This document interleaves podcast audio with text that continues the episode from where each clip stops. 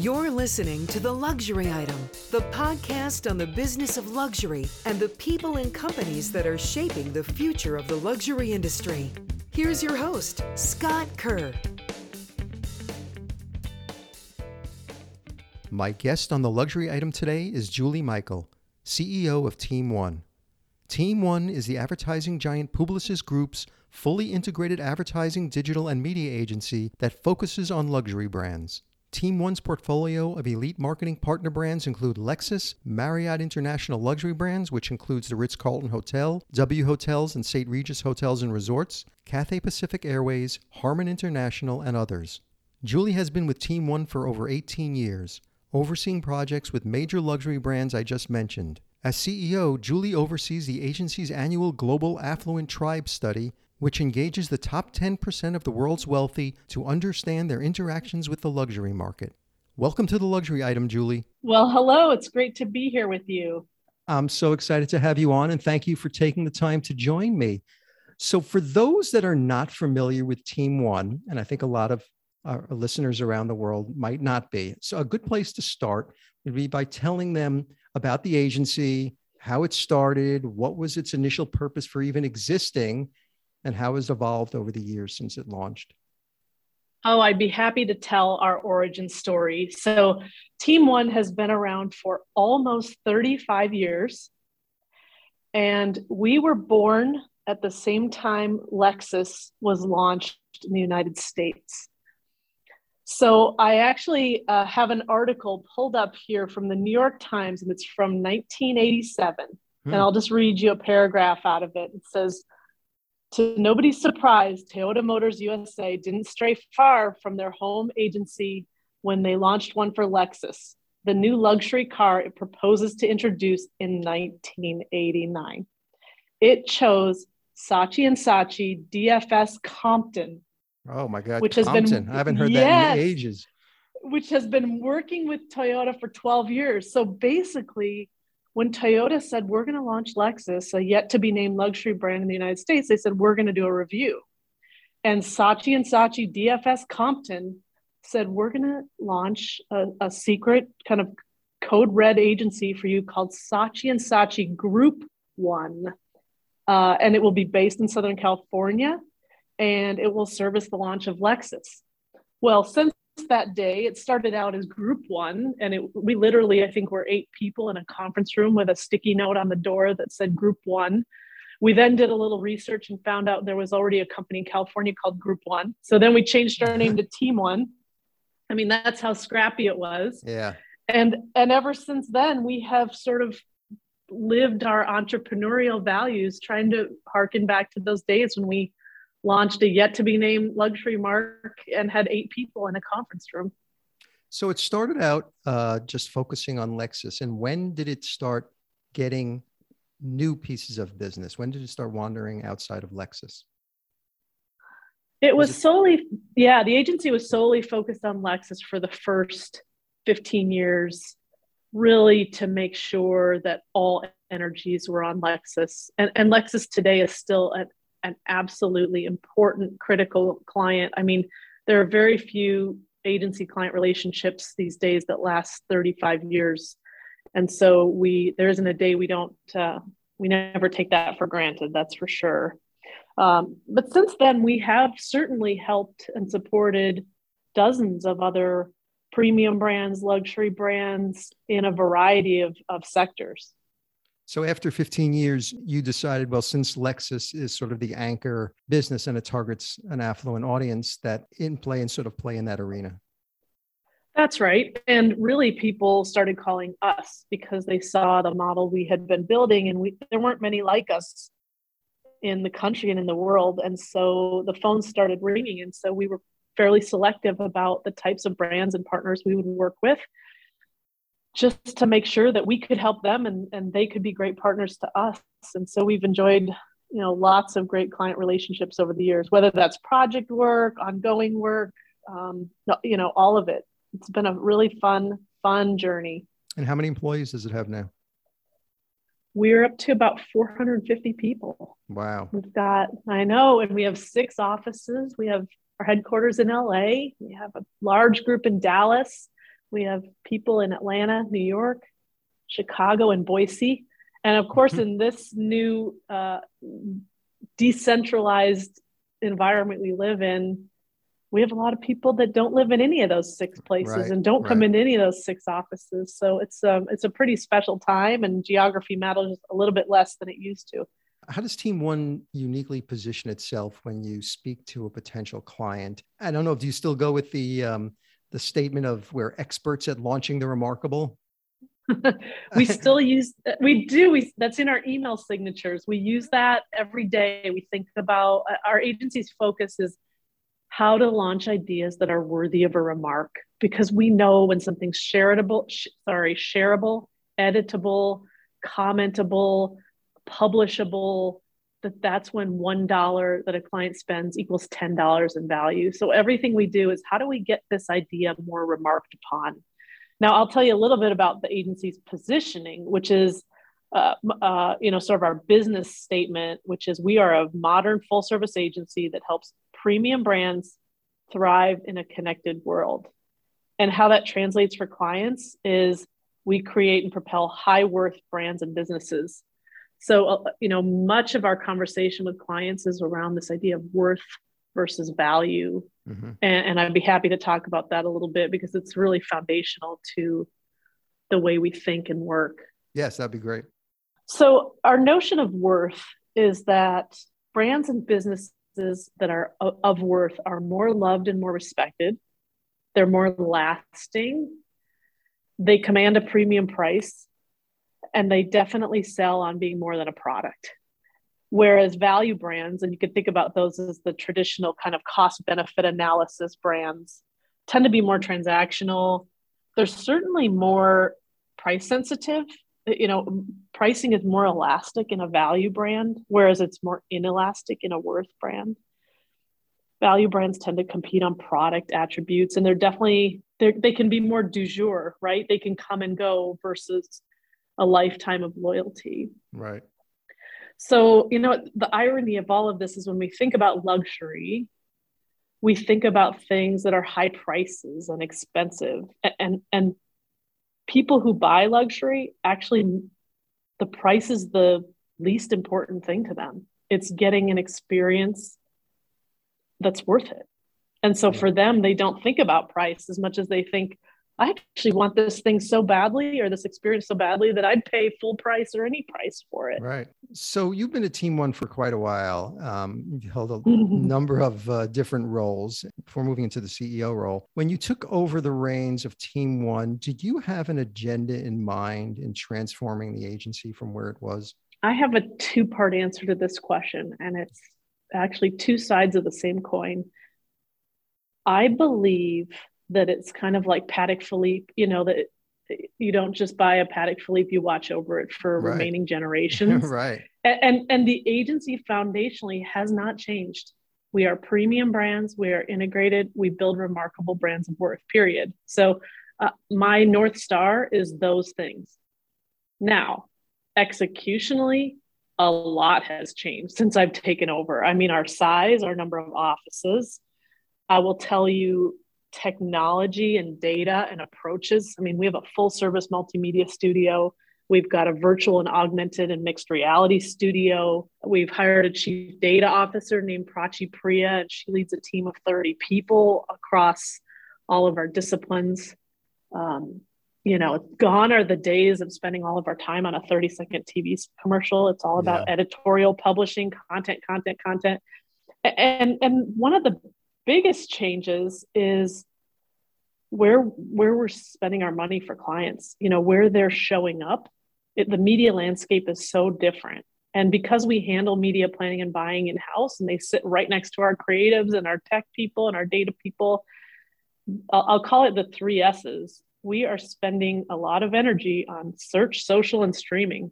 And they're now big parts of the agency investment which you know even when i took over as president seven years ago, you know, our work in this area was half of what it is now. The last few years have been, I don't have to tell you, this has been really difficult for advertising companies right across the board and a situation that was made worse by the pandemic. How did Team One fare these past two years in terms of business? Well, our business goes as our client business goes. And fortunately, we did not drastically impact Team One's financial position over the last two and a half years, partly because we have amazing clients and they realize the value of keeping foundational work alive. But I'll tell you, each client we had definitely felt this differently. You know, brands like Cathay Pacific and Marriott, they experienced full shutdown. Right. They paused. They paused everything. You know, travel stopped uh, brands like Sparklight, which is an internet and cable company, achieved all-time record growth and met their objectives within six months of, you know, met their annual objectives within six months. Um, Harman International, which is home and mobile audio, stayed strong. Lexus had shorter work stoppage, but they were deemed an essential business, so they were back up and running quickly. And even to this day, for anybody who's listening to this podcast, they know that automotive demand especially at Lexus and in other premium brands, is outpacing supply. Yep. It's hard to get a hard to get a new car now, and so you know that they are back with a vengeance. Um, so each client reacted differently, and therefore the agency had different strategies and approaches for each client during the last two years. So the luxury clients that, uh, particularly in the travel industry and the hospitality industry, that were shut down, how were you working with them during the pandemic from a consulting standpoint? We had uh, some of our clients were actually furloughed, so we didn't speak to them for a few months. But before travel came back, we spent quite a bit of time with them and they were back online too about okay how are we going to talk about travel differently the world has changed it's a new new normal what's a safe way to travel? What are the real reasons people travel, not the superficial reasons? What's the purpose of a meeting really? So many road warriors would just bounce from city to city and have meetings with clients and colleagues. Now, what is it really worth and what does it really mean? So, we, we did a deep look at what's important about being together versus what can be done on, call it Zoom or Teams or any other platform and uh, you know we were able to come forward with some strategies that then talked about travel for the right reasons travel safe and we're here for you and uh, we we want to encourage you to do the important things in life and we're here to help make it happen in a very safe way now team one has some interesting uh, flagship programs. Um, one of them is the Legacy Lab, which uh, was launched, I think, in 2012. It's a combination of a think tank and strategic consultancy. Can you talk more about the Legacy Lab and what its purpose is? The Legacy Lab is, it was designed to, I'll say, discover, document, and celebrate the brand, you know, the, the remarkable brands in this world that enjoy enduring influence. So it really is a think tank. It's launched and owned, it's an enterprise of Team One, uh, but it is a freestanding entity. It's based in Los Angeles and it I mean, its mission statement is to explore the dynamics of a long term brand in a short term world. So mm-hmm. it really helps ambitious leaders, remarkable men and women who've succeeded in making their brands enduringly unique and inspiring, even as times, technology, and competition changes around them. You know, you think about the job of a CMO is so much more complex than it ever was. And the average lifespan of a CMO, I believe, is now less than three years right. in any one job. So this this think tank was dedicated to helping companies find an enduring purpose. And that doesn't mean legacy doesn't mean of the past. It means grounded in values and of the future. So it's about enduring and sustaining, not fad and du jour.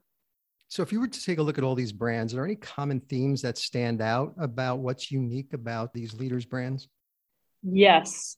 Our research in the lab shows that there are five themes that, that leaders of enduring brands tend to possess. Now, this varies a little bit, company by company and leader by leader. I'll share with you the five if we have the time to do that, because I sure. do think it is interesting. Okay. The first is that long term leaders take leadership personally. So they seek to make a more meaningful contribution. It is personal, it's about their own values. They invest in their own personal ambitions and then they share those publicly with the companies they work for. They're not just figureheads, they're human beings that um, companies can get behind. I once heard a phrase that the, truly the only sign of a great leader is that they have enthusiastic followers. And so in this case, these leaders are people that live their values and encourage others to follow them, and they do. So I think about someone like I don't know if you've studied Girls Who Code. There's a woman named Reshma Saujani. She yes. left a big job. Yeah, she's awesome, and she left a big job in the financial services industry. I'm sure made a ton of money, but she said I've got to narrow the gender gap in computer science. And so now she's realizing her personal ambition. She founded the company Girls Who Code, and in, in that case, she took leadership personally. She did something that was personal to her and important to her. And I think she's on track to achieve gender parity in this field by, I believe, 2027 or 2028. The, the second is behavior beliefs. So the flip here is that short term thinkers tend to live their brands from the outside in how people view them, how they posture themselves, how they look in social media. Legacy makers that we've spoken with tend to think inside out what are your core beliefs and how do they guide everything we do? So an example here is is the Honest Company. You know, mm-hmm. Jessica Alba Jessica and Alba, Christopher right. Gavigan. Yes, they launched an awesome company, that, and there was a huge demand in the market for what they did.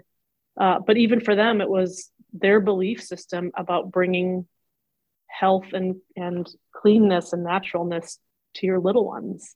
The third belief is great leaders of enduring brands let outsiders in. So they don't stand on a pedestal and they don't do it by themselves. They listen, they collaborate, they do um, listening sessions, not just talking sessions.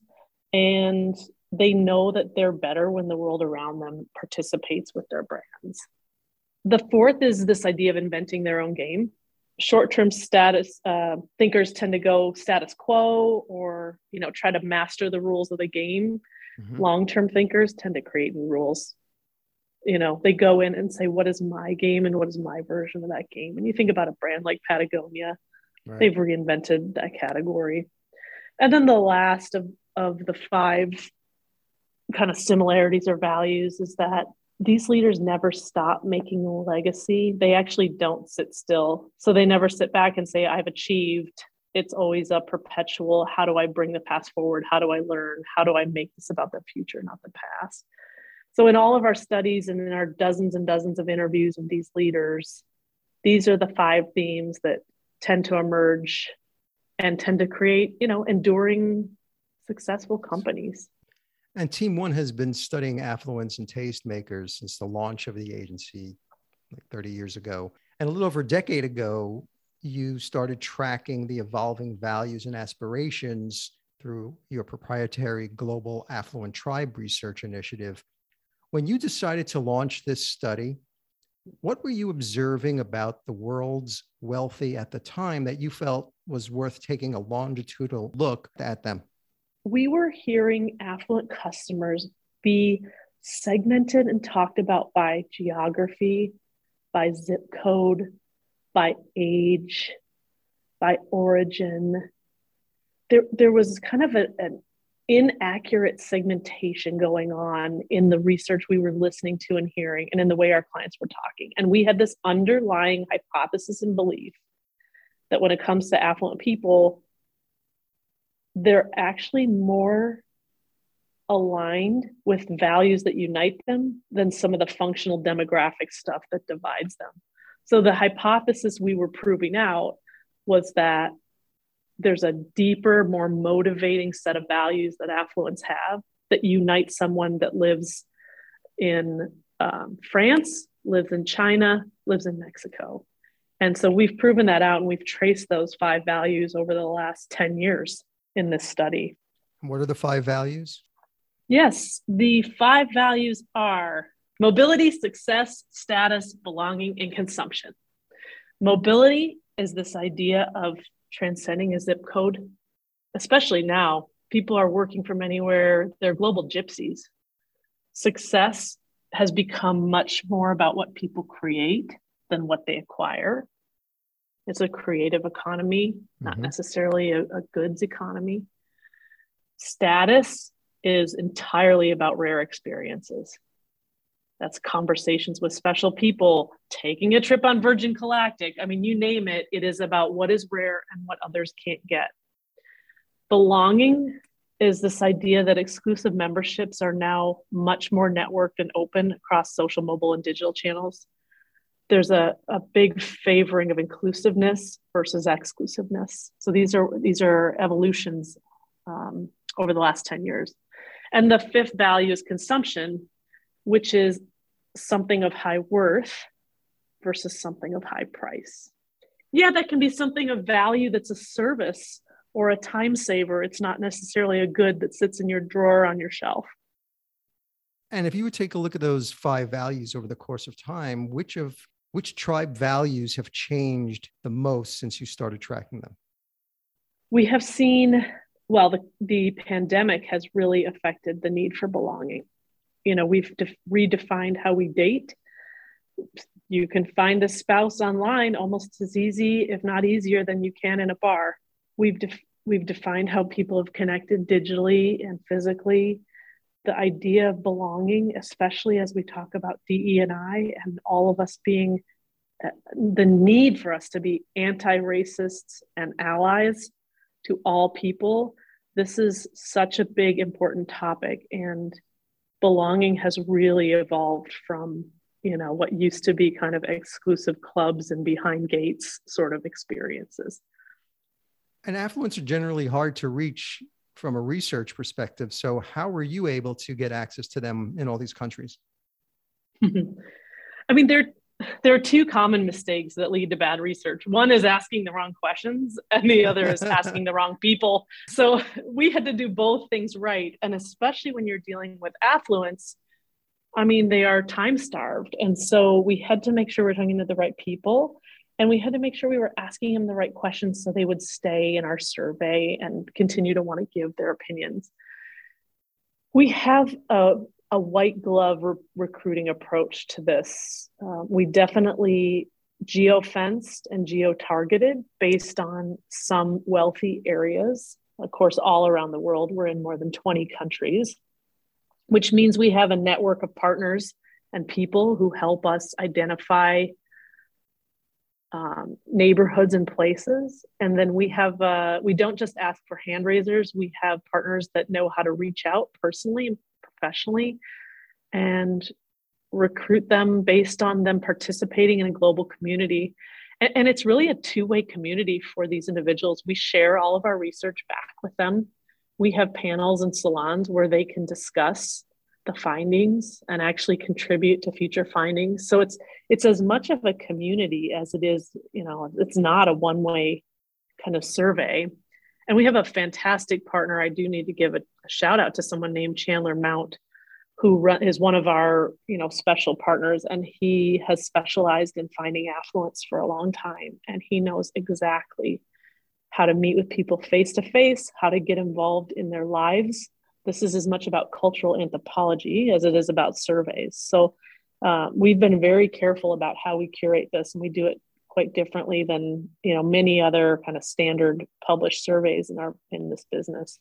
I was reading an interview with an executive at your Marriott International client, and he made reference to the 2021 Global Affluent Tribe Study and says that modern luxury should be understated, less formal, and more meaningful, and that the global affluent are seeking more rewarding and purposeful luxury experiences. And that was a very hot topic for a long time about, mm-hmm. especially when people started traveling again. So the question I have was that study fielded when COVID-19 pandemic was receding and people were just starting to travel again.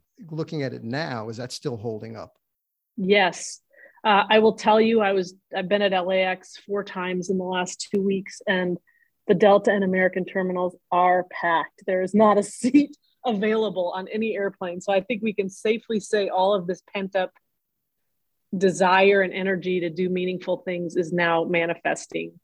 To answer your question specifically, the 2021 published GAT study was actually fielded at the end of calendar 2020. So it was mid pandemic mm-hmm. when people were, you know, sort of stating these basic human needs and their desires to travel. The themes we are seeing, and it's evolving a bit, is I mean, the part that's steady is great trips should always include personally meaningful moments. And, and right. we can't emphasize enough this idea of personal, meaningful, and moments. Each of those three words matters. They are, it's definitely a bucket list kind of mentality. I want to see my grandma. I want to spend time with loved ones. I want to experience this. There's a life is short feeling that has gone on steroids.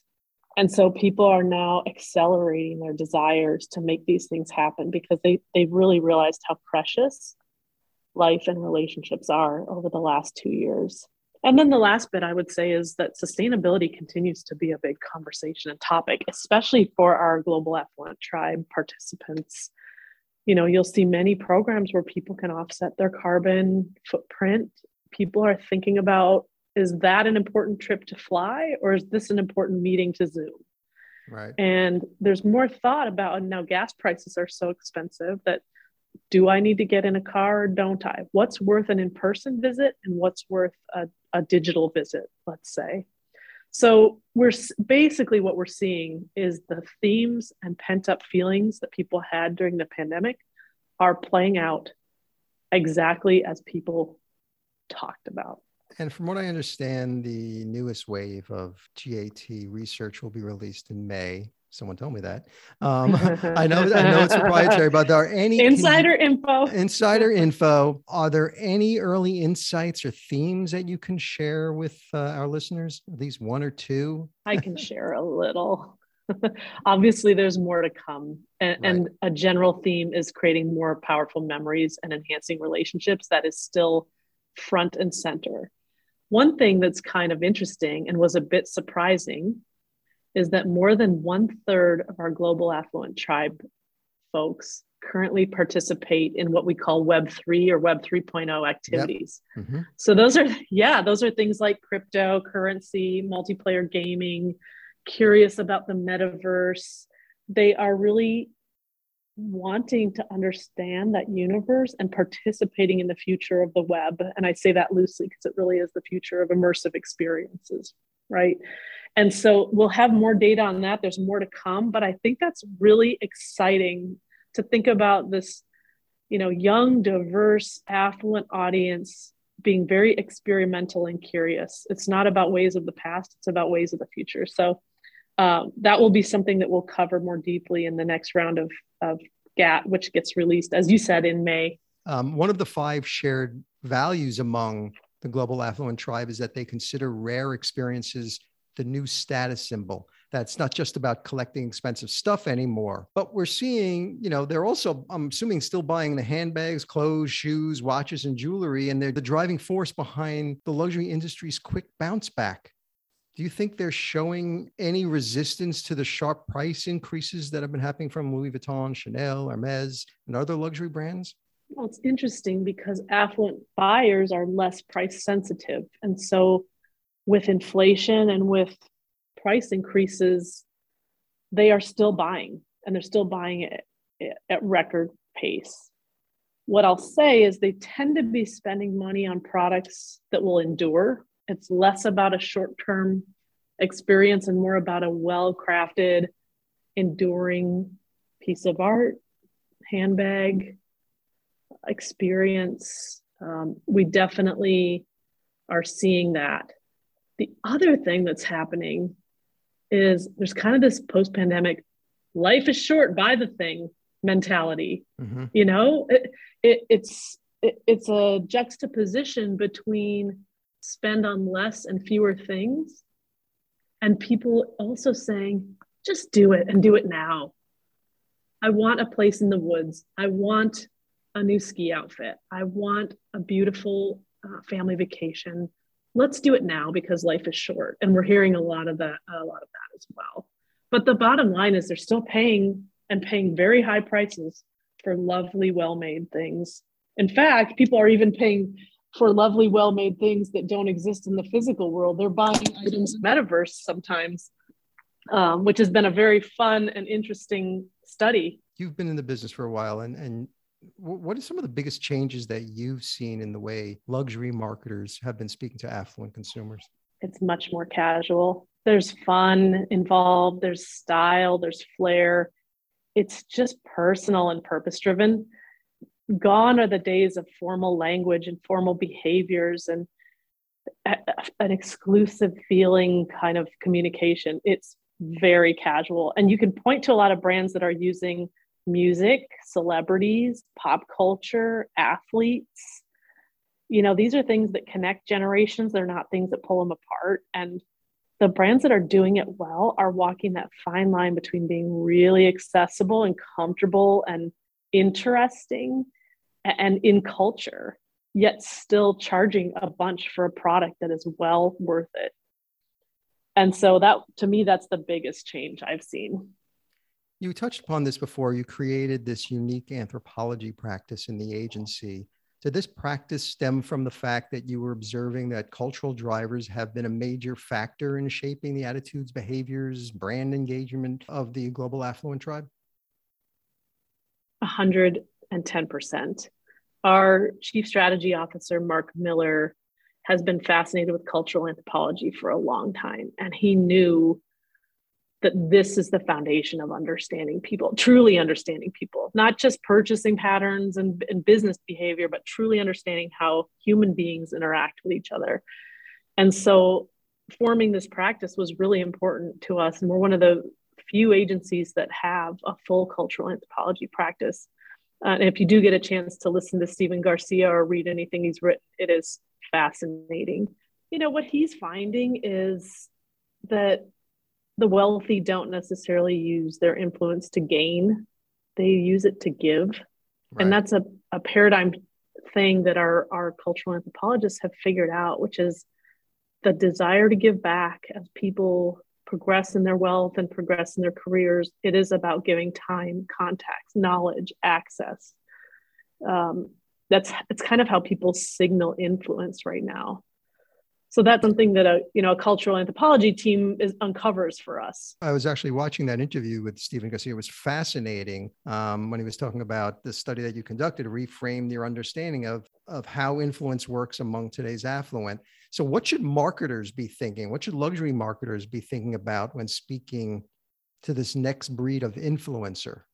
It is truly about personal impact and flipping the switch not just on what this product gives you, but what this product allows you to do with your influence in the world.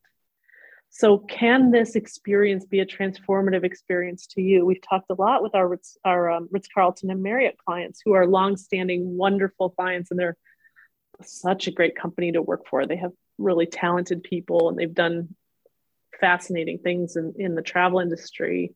We've talked to them a lot about how travel isn't just a, an experience of a week or two weeks, it's a transformative experience that individuals have. So, can you change the brief from how do we get someone to stay with us versus how can we stay with someone? You know, how can mm-hmm. a Ritz Carlton experience be an enduring experience that stays with someone indelibly on their mind and in their memories? And therefore, we transform that person. They're different before they walked in the doors till when they left and that would be something i'd really think about any any premium or luxury marketer should really think about which is the impact you have on the individual and then their exponential impact they can have in the world as a result.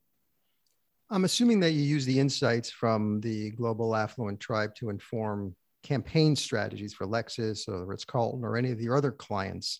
Can you provide like one example of how you've used those insights to form a campaign strategy? And how, how you measure how do you measure success of these campaigns?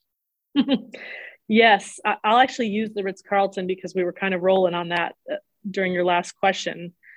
Our role is to create indelible marks. In fact that, that's what the campaign is. We don't invite people to stay with us. We stay with you meaning we the ritz-carlton stays with people in their memories.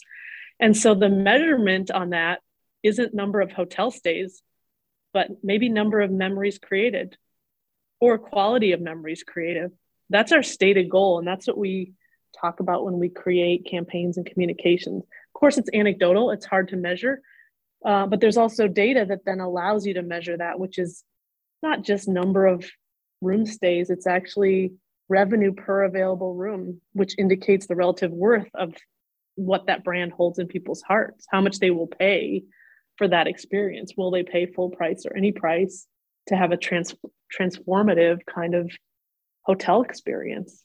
And so this has been uh, the Global Affluent Tribe work has really informed our work on the Ritz Carlton, and it has for almost a decade.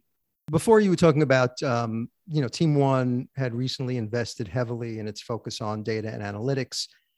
How have you grown that practice, and how are you using the data science to support your luxury clients and their challenges? Data is everything right now, and, and it will be qual data, quant data, and real ID, which allows for personalized data it, it's how we understand customers and how they vote with their wallets and their dollars. And it's not just chasing the next purchase. I'll tell you, it's about helping our clients create better products in the future. It's about helping our clients create more intuitive products in the future. It's about creating real personalization. And, and frankly, when you do data right, it can actually be, I'll call it less creepy. You know, so many people are fearful of being stalked with their data and mm-hmm served the same message over and over again, or it's used in the wrong way, or they feel vulnerable. If you do it right, it actually feels really intuitive and helpful to a customer. It's the right amount of communication at the right time in the right place. But you have to get the data piece right because too many marketers are sloppy with it. And it ends up being that sort of creepy, clumsy version of using data and we have invested a bunch. I mean, Prachi Priya, our chief data officer, she runs a team of, I think, 30 individuals that do business analytics, media analytics, audience analytics, data governance. I mean, it it is at the core of our business. It's at the middle. We're seeing more luxury brands becoming more willing to experiment and adapt with the times to remain relevant to younger consumers whether that be through its frequent collaborations with artists, brands, and celebrities, or launching products made from you know, eco friendly materials. It's all becoming, seems like a pretty standard script. So, is that enough? Do you think that's enough, or do you think luxury marketers need to tap into something else to stay current and ensure longevity? Luxury marketers need to reflect and guide the values of their buyers. So, eco friendly is very important. There was a recent survey among millennials, and the biggest long term issue they're worried about is the environment and the impact companies have on it. So, I don't think that's a, a passing conversation. To me, that is an enduring and important part of the conversation. You were talking about the new study that's going to come out, and metaverse is, is the buzzword of the moment, and luxury brands are falling all over themselves to be part of it. How are these early iterations of the metaverse, how are they shaping the future of advertising within these spaces? We all have to resist the tendency, which is to sell. Um, we have to add value to people's experiences. And if that's brought to you by a brand, all the better. So, for example, we our 3D studio allows us to build any product photo real through data only. In other words, you don't have to go shoot something. You can actually build a photoreal version through CAD data or NURBS data, what we call it. And that will be really important in the metaverse as you start to experience brands, products, neighborhoods, real estate, avatars, all of it. Uh, we have to, there are two things. One, we have to avoid the clutter and the temptation to be salesy. But number two, as premium and luxury brands, we also have to resist our usual desire to be perfect this is a space where you have to experiment. You have to try it, you have to put something in, you have to say that didn't work, you have to learn from it. The always in beta idea when it comes to the metaverse is really important because nobody's going to get it right out of the gate. And especially luxury and premium brands want to do things impeccably. We're going to have to make um, take experiments and, and take chances as we do this. And we just have to do it with the filter of not selling, instead adding value to to people's experiences. Well, Julie, my final question is the luxury item question, which I ask all my guests. So, if you were stranded on a deserted island and you can only have one luxury item with you, what would that one luxury item be? It can't be any form of air transportation or water transportation. Can't be anything that requires mobile service so you can call somebody to get you off that island. it's just you. It's just you on that island, stranded somewhere. What would that one luxury item you would like to have with you? I'm going to go with I have a mattress and pillows that I love and it's a company called Saatva, S A A T V A. Yep. They have an organic product. It's full DTC. They were one of the first DTC brands that bring it right to your house, set it up for you. I love a firm mattress. They have a beautiful firm mattress and they have pill on a side sleeper. I love stacking three pillows high. And sometimes at the end of a long day, there's nothing I love more than that bed. So if I could plop that bed in the middle of that desert island, I think I would be happy and comfortable and fulfilled, at least until someone came to rescue me. I love that. Julie Michael, CEO of Team One, thank you so much for joining me on the luxury item. It was great to be here. Thank you so much.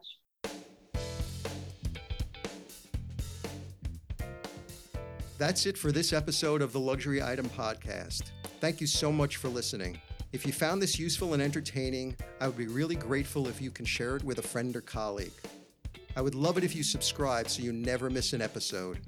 And while you're there, be sure to rate and review us on Apple Podcasts. It really helps other listeners find us. The Luxury Item Podcast is a production of Silvertone Consulting. I'm your host, Scott Kerr. Until next time.